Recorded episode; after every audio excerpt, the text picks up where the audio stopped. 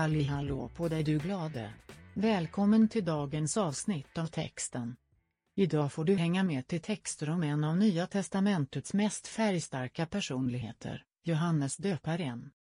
Pass på, nu börjar vi. Elin, tredje advent är vi framme vid. Mm, precis. Temat kyrkåret är Bana väg för Herren. Mm. Mm. Gudstjänstwebben som jag är inne på, då är det en bild på en sån här snöröjare. Ja, ah, kul. Ja. Stor Det är lite roligt när vi ska göra det här så du går in på gudstjänstwebben och tittar. Mm. Jag går in på kyrkoaretstexter.se. Ja. Mm. Jag håller mig till Equmeniakyrkan. ja, det gör du rätt i. Mm. Ehm, den här söndagen så är det ju lite, eh, det är ju liksom, temat är ju lite Johannes döparen kan man ju säga. Mm. Precis. Ehm, och eh, texten är hämtad från Lukas 3. Det här är ju egentligen direkt efter julevangeliet. Mm. Kind of. Ehm, så är det här hämtat. Så jag tänkte att jag läser ifrån eh, Lukas evangeliets tredje kapitel. Under femtonde året av kejsar Tiberius regering när Pontius Pilatus var ståthållare i Judeen, Herodes tetrark i Galileen, hans bror Filippos i Ituren och Trachonitis och Lysanias i Abilene. Och när Hannas och Kajafas var överste präster kom Guds ord till Sakarias son Johannes i öknen. Han begav sig till trakterna kring Jordan och förkunnade överallt syndernas förlåtelse genom omvändelse och dop, som det så skrivet i boken med profeten Jesajas ord. En röst ropar i öknen, bana väg för Herren, gör hans stigar raka. Varje klyfta ska fyllas, varje berg och höjd ska sänkas. Krokiga stigar ska rätas och steniga vägar jämnas. Och alla människor ska se Guds frälsning. När folk kom ut i stora skaror för att döpas av honom sade han till dem, Huggorms yngel, vem har sagt, åt, sagt er att ni kan slippa undan den kommande vreden? Bär då sådan frukt som hör till omvändelsen och börja inte säga er, vi har Abraham till farer. Jag säger er att Gud kan uppväcka barn åt Abraham ur dessa stenar. Redan är yxan satt till roten på träden. Varje träd som inte bär god frukt ska huggas bort och kastas i elden. Folk frågade honom, vad ska vi då göra? Han svarade, den som har två skjortor ska dela med sig åt den som ingen har, och den som har bröd ska göra på samma sätt. Även tullindrivare kom för att bli döpta och frågade honom, Mästare, vad ska vi göra? Han svarade, driv inte in mer än vad som är fastställt. Och när det kom soldater och frågade honom, och vad ska vi göra? sade han till dem, pressa inte av någon pengar med våld eller hot, utan nöj er med er såld. Folket var fyllt av förväntan och alla frågade sig om Johannes kunde vara Messias. Mm. Ja du Elin, vad är din Mm. magkänsla efter Johannes döparens ra- rage? kan man väl kalla det. Ja, det kan man nog kalla det. Ja, alltså han är ju han är inte rädd för att säga vad han tycker. Tänkte säga. Han är inte rädd för att, för att vara lite obekväm. Nej, det kan man säga. Det kan man lugnt säga. Han skräder inte orden så att säga. Nej, precis. Eh, och samtidigt så säger han ju ingenting som inte Jesus säger sen. Nej. Eh, utan han, han börjar ju liksom Mm. eh, på samma sätt som, eh, som Jesus säger. Mm. Men det, det, det är ju också lite roligt att folket blir liksom fylld av förväntan. Ja, De, exakt. eh, istället för att känna att, att oj, det här kommer jag aldrig kunna leva upp till. Eh, som vi kanske känner. Nej, just det. Eh, så står det att folket var fylld av förväntan och liksom tänkte, är det, är det här Messias? Eh, och ja, den känslan önskar man ju att, att man går ut ifrån gudstjänsten med på söndag. Mm. Att man har förväntan på, på vad som kan hända snarare än att liksom känna sig bara dålig. Alltså jag, jag får en sak när du berättar det här, så får jag en sak i huvudet och det är um, ja men Ian då som är, eh, ja men han är, han är med på vår kyrka.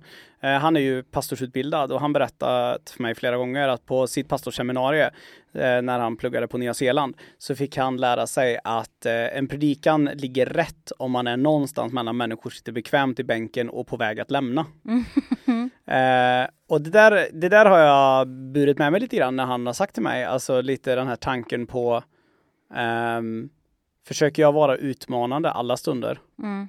Eh, är jag utmanande? Och vi, framförallt så tycker jag nog vissa stunder har jag nog burit också som en sorts tröst också till mig när jag tycker att jag har varit för utmanande. Mm. Eh, den här känslan i alla fall att okej, okay, ingen verkar ha varit på väg att gå i alla fall. Nej. Men jag bara tänker det liksom, alltså sanningen att säga är att han kommer ju inte med särskilt mycket hopp till de här människorna. Han predikar ju inte så mycket hopp egentligen. Ja, det är ju den här raden att alla människor ska se Guds frälsning då. Ja, det är väl det då. Det är väl det som är hoppet Mm. i det. Mm. Eh, Men annars så är han ju väldigt tydlig i att att nu ska det ansas liksom. Mm. Mm. Alltså det finns en sak som jag tycker är intressant och det är för att det här bryter lite med när jag prickade första advent. Mm. Då talade jag ju om typ eh, man kan säga, hur kan man förstå Je- Jesu intåg i Jerusalem utifrån en judisk kontext? Mm. Och där tänker jag att där, tänk, där var jag så otroligt tydlig med att eh, judarna förväntade sig en kung som Messias. Eh, en man som kom och skulle rädda verkligen den här på nå- något vis liksom en, en kung som var rättvis och så vidare. Men här är plötsligt så börjar folk ställa sig frågan den här mannen som vi på i andra bibeltexter läser att liksom han lever på vildhonung och, och gräshoppor och troligen är ju en rätt så härjad man. Mm. Han tänker om att han eventuellt kan vara Messias. Det tycker jag är intressant. Mm. Eh, att menar att någonstans se att eh, det verkar ju som att det här var en tid som också var lite orolig. Ja, men tror du att det var liksom ett folk som, som greppade alla halmstrån man kunde få tag på då? Ja men kanske, Ja. kanske det. Att man så desperat ville ha en Messias. Mm. Ehm, Och sen kan det kan ju också handla om hans eh, karisma på något vis. Alltså att, att det spelar ingen roll att han hade liksom kamelhårskläder och såg ut som en lurk liksom. nej. Eh, för att när han väl börjar prata så lyssnar folk liksom. Ja, och jag tänker då eh, Ibland så har jag funderat lite på ehm, när skapar vi människor våra frälsare? Och vad är verkligen sända? Eller när skapar vi människor bilder utav andra människor som vi uppmuntrar dem i? Mm. och hur mycket är verkligt i det? Alltså jag kan ta ett konkret exempel. Eh, en sak jag brottades med tidigt, eh, det var hur mycket utav min pastorskallelse till exempel. Hur mycket utav det var att människor sa åt mig att jag skulle bli pastor. Just det. Och hur mycket hade jag själv hört? Ehm, och det är samma sak, liksom, jag kan se med flera vänner som har berättat för mig, liksom, typ så här, men jag, jag blev sjuksyrra för det fanns inget annat alternativ. Jag har aldrig tänkt något annat. Mm. Det bara blev så och mina, jag fick höra att det här var ett bra jobb och liksom sådär. Alltså någonstans, jag kan ju inte annat än att liksom reflektera över det liksom utifrån Johannes liksom. Eh, han är ju tydlig i andra texter, säger han ju, alltså liksom han är, han liksom i praktiskt taget säger ju med dagens svenska, jag är så, jag är absolut inte Messias. Mm. Jag kommer för att visa på vem Messias är, Mm. men ingenting annat. Liksom sluta lägg roller på mig. Men som sagt, det här är ju ett folk som alldeles uppenbart, de hugger alla halmstrån de kan. Mm. Jo, men och på något vis i de andra texterna så är ju han väldigt trygg i vem han är. Mm. För att han har ju på något vis, alltså Johannes döparen har liksom levt med det ända sedan han låg i magen. Liksom. Ja, just det. Det står ju berättat om att, att när Maria och Elisabet möttes eh, så sparkar Johannes Mm. eh, och på något vis vart en bekräftelse för Elisabet att det här är ju liksom det här, det barnet som Maria ska få är, är en Messias. Mm. Eh, och det... Jag menar, alltså, han måste ju ha varit så trygg i sig själv också om han har levt med det jämt på något Mm. vis. Mm. Att då spelar det ingen roll vad, vad folk försökte lägga på honom utan att han, han bara... Han visste ju att han var en vägröjare, han var inget annat. Han skulle liksom peka på eh, vägen till Messias och inte det är ganska strångt också att inte haka på den hypen i så fall. När folk bara, det kanske är du som är Messias. Att Mm. inte bara börja luta sig mot det. Alltså bara, jo men det kanske det är. Ja men snacka om att du väljer bort all form av världslig berömmelse. Mm. Ehm, och i det att, eh, att ta sitt uppdrag på allvar. Eh, för det jag tänker, eh, jag tänker att Johannes döparen är en enorm förebild här. Mm. Ehm, för det var ju liksom hans, vilket uppdrag valde han att gå i? Det var ju en, det, det här är liksom, det är en liten, det är en släkting som är lite yngre än han själv Mm. som, eh, som är världens frälsare.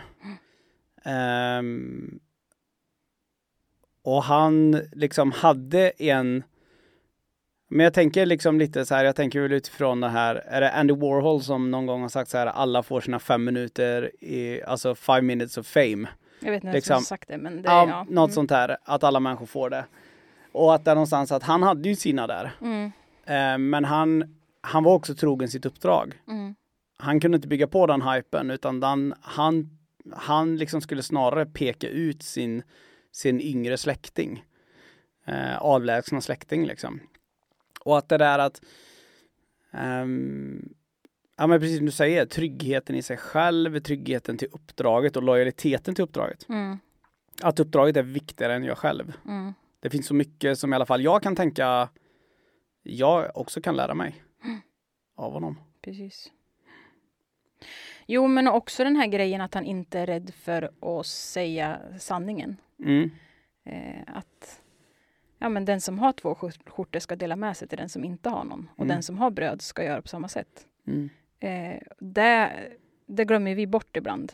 Att faktiskt vara så krassa. Mm. För att eh, ja, men jag vet inte, för att det är svårt i våran tid på något vis. Att leva upp till det. Mm. Kanske för att vi inte bara har två skjortor utan vi har hur många som helst. Eh, och mycket vill ha mer liksom. Mm. Eh, och skulle vi leva efter den här principen skulle ju världen se helt annorlunda ut. Mm. Nej men och jag tänker att eh, jag får också en annan känsla i mig och det när jag läser texten, det är ju liksom när folket frågar. Ehm, men till att börja med så ställer jag ju frågan så här, mitt uppdrag tänker jag ju är att vara också en Johannes döparen. Mm. Ehm, att liksom som predikant liksom Mm. så är min uppgift att också peka på, på frälsningen. Och då funderar jag på ibland, eller funderar jag på då här, ehm, säger jag en så tydlig sanning som Johannes gör? Och framför allt, hur ofta ställer sig frå- människor frågan till mig, vad ska vi göra då? Precis det tänkte jag på också. Är det någon som någonsin frågar då? Vad ska jag göra för att det ska bli bättre? Ja, och då tänker jag så här att eh, då är ju frågan, har jag öppnat för människor ens ska kunna ställa den frågan? Alltså har jag sagt sanningen så tydlig? För rent, och jag funderar på när folk frågar, vad ska man göra då? Mm. Hur ärlig är jag då? Alltså jag vet ju hur jag är när jag pratar om offrande många gånger. Mm. Ehm, alltså att det är någonstans att ja, men det, är, det utgår ju hela tiden ifrån vad man ser att man har för möjligheter och så Mm, vidare. mm. Liksom. Men någonstans är det så här ehm, Johannes han utgår inte överhuvudtaget från vad man har för möjlighet. Utan snarare, den som har två skjortor, den ska dela med sig åt den som ingen har. Mm. Har du två, då har du en för mycket egentligen. Mm, mm. Eller ja, han säger inte ens att det är för mycket. Nej. Han säger inte att det är ett problem att någon har två, frå- två skjortor. Men den som har två skjortor ska dela med sig av en. Mm. Eh, och den som har bröd ska göra på samma sätt. Ehm, och att någonstans, och sen så säger han ju egentligen bara att tullindrivare ska inte driva in mer vad som är fastställt och soldater, de ska inte utnyttja sin position att föra våld och hot på andra människor. Mm. Alltså att någonstans se att Det är ganska enkel, alltså en enkel logik, ganska logik. ja, en ganska enkel logik, men Mm. också skulle jag säga att han, han kommer ju också med ett, ett extremt tydligt sanningsanspråk. Mm. Som jag tänker att det sanningsanspråket funderar jag på ibland. Alltså hur kan vi, hur kan du och jag, du och jag är ju predikanter liksom. Mm. Hur kan vi bära in det i vår tid? Ett sånt sanningsanspråk liksom. Ja. Ja, och det, alltså, det kan ju vara utmanande för ibland så eh, ibland känner jag i alla fall att, att jag ryggar tillbaka lite för så här, är det, är det jag som säger det här? Mm. Eller är det, är det någonting som Gud vill att jag ska säga. Mm. För om det, om det är jag som säger det, då, eller det spelar ingen roll om det är jag eller Gud, men det lägger ju också press på mig själv. Hur lever jag mitt egna liv? Ja, såklart det gör. Vad gör jag med min, mina skjortor liksom? Mm. Eh, och det är väl kanske det som gör att det är svårt att vara så pass rak också. För att vi har också lik i garderoben. Det är klart vi har. Mm. Och där tänker jag ju att jag tror att även Johannes hade det. Mm. Det är det som är skillnaden på Johannes och Jesus också. Ytterligare en li- eh, skillnad. Att någonstans, vi vet ju det senare, att även ifall Johannes var så här tydlig, Mm. så vet vi att Jesus var den enda som har dött utan synd. Mm. Eller att han tog hela mänsklighetens synd på sig, men han som var re- helt ren. Johannes var inte helt ren. Nej. Eh, och där någonstans så tror jag att ehm, eh, du och jag, liksom som, om vi bara ska ha kvar det exemplet, liksom, du och jag som, vi är ju kallade till att predika en sanning, Mm. evangeliet. Och där någonstans så, ehm, det innebär ju en hårdare granskning också. Mm. Men samtidigt så är det ju, det är ju inte sammankopplat med att du och jag ska vara helt, helt fria ifrån allt. Nej.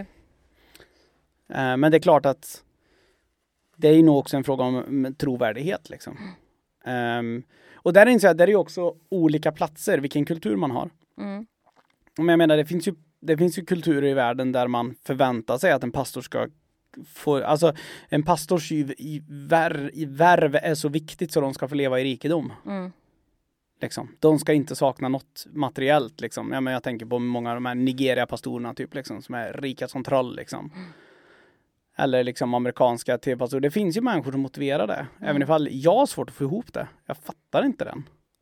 Men de får ju förtroende ändå. Och samtidigt tänker jag, skulle du och jag leva så här? Då tänker jag att vi inte skulle ha särskilt mycket förtroende. Nej, precis. Mm. Nej. Om, du, Nej, ja, Ja, nej, kör. Vad tänkte du? om du skulle predika den här texten. Mm. Det Vad, har jag gjort. ja. Ja, vad skulle du gå in med för inställning? Eh. Om du tänker att du, du ska predika, du, du ska ju till och med predika tredje advent. eh, jo, men det ska jag ju. Mm. Mm. vad, vad, liksom så här lite från magen liksom, vad skulle det vara det du skulle ge dig på tror du? Eh, sist jag pratade om Johannes döparen, då pratade jag om just det här med att bana väg. Mm. Det här att vara vägröjare, att Mm. eh, eh, röja bort den här skiten som står i vägen Mm. för att Jesus ska få synas. Yes. Eh, och på något vis är det kanske lätt att hamna i att man vill slå på den spiken eh, just för att det är det som är temat. Mm. Eh, men den här veckan vet jag inte riktigt vad jag tänker. Om jag tänker att jag ska liksom gå in i, ja kanske i, i hur, hur rak han är. Alltså Mm. det där, ass- alltså vad, vad ska vi göra då? Mm. Eh, alltså vad Johannes faktiskt pekar på att vi kan göra för att vara med och räta krokiga stigar liksom. Mm. Jag tänker också så här, de människorna som är runt Johannes här, Mm. de är också föredömen tänker jag. I För att de- de frågar eller? Mm. Ja. De känner, de erkänner Johannes som kallad. Mm. Och med det här sagt så kan det låta lite förmätet, att som att jag tänker att människor kommer till oss och fråga. ja, jo. Jo, jo, men alltså du fattar vad jag Ja, menar. ja, men ödmjukheten i det, men någonstans så tänker jag ju så som jag ser, och det här har du och jag pratat om flera gånger, men eh, det är ju så jag har använt mina pastorer jämt, Mm. genom hela mitt liv. Eh, jag förväntar mig ju liksom att, min, inte att min pastor ska ha svar på alla frågor, men att någonstans se så här, jag har ju lutat mig rätt mycket åt mina pastorer. Mm. Ehm, jag tycker att det är för jag tänker att du och jag, vi är inga speciella människor, men vårt uppdrag, vi är ju kallade till någonting. Mm. Och där tänker jag att eh, det tror jag är en förebild att luta sig mot någon mänsklig också. Någon som, det brukar Cissi Hagevik säga ibland. Så här, om du behöver någon av kött mm, som kan liksom på något vis förmedla någonting eller hjälpa dig med det du brottas med. yes. Eh, eh, och det, det, jag tycker att det är en bra bild. Liksom. Att Mm. Det är klart att vi kan vända oss till Gud med alla de här frågorna vi har Mm, och att vi kan få svar från Gud också mm, eh, när vi ber. Men ibland så behöver vi någon av kött eh, som vi bara kan ta spjärn mot. Liksom. Och jag ska vara helt ärlig för mig personligen. Jag har ju fått mer frågor från icke-tro, eh, människor som anser sig inte vara troende än vad jag fått utav troende människor. Vad ska man göra för att leva ett rättfärdigt liv? Eller liksom, hur ska man leva? Men tror du inte att vi är rädda för att ställa de frågorna? Just för att vi på något vis förväntas redan veta det. Ja, jag tror det, 100 procent. Fast ingen vet. Du och jag vet ju inte heller. Vi håller på att bolla de här sakerna och ta spjärn mot varann i vardagen också. 100 procent. Uh, nej men jag tror det. Mm. Uh, jag tror uh, ibland så, och jag tror också att många gånger inom kyrkorna så tror jag att vi tänker att vi är så himla öppna. Mm. men vi är ruggigt slutna. Jo, lite rädda också för ja, vad det blir för svar. Ja, ja, alltså de, de, här människorna som frågar, de kan inte ha varit så rädd för svaret för att de, de frågar ju vidare. Liksom. Mm. Eller de andra runt omkring fortsatte fråga. Mm. Eh, så att det kanske inte var så läskigt att bara få höra sanningen rakt ut. Eller mm. få veta vad, ja, men hur ska jag förhålla mig till det här. Liksom. Men jag tänker här omedelbart på en grej eh, och nu ber jag om ursäkt för den här människan i min omgivning som kanske känner sig identifierad nu, men jag tänker inte det.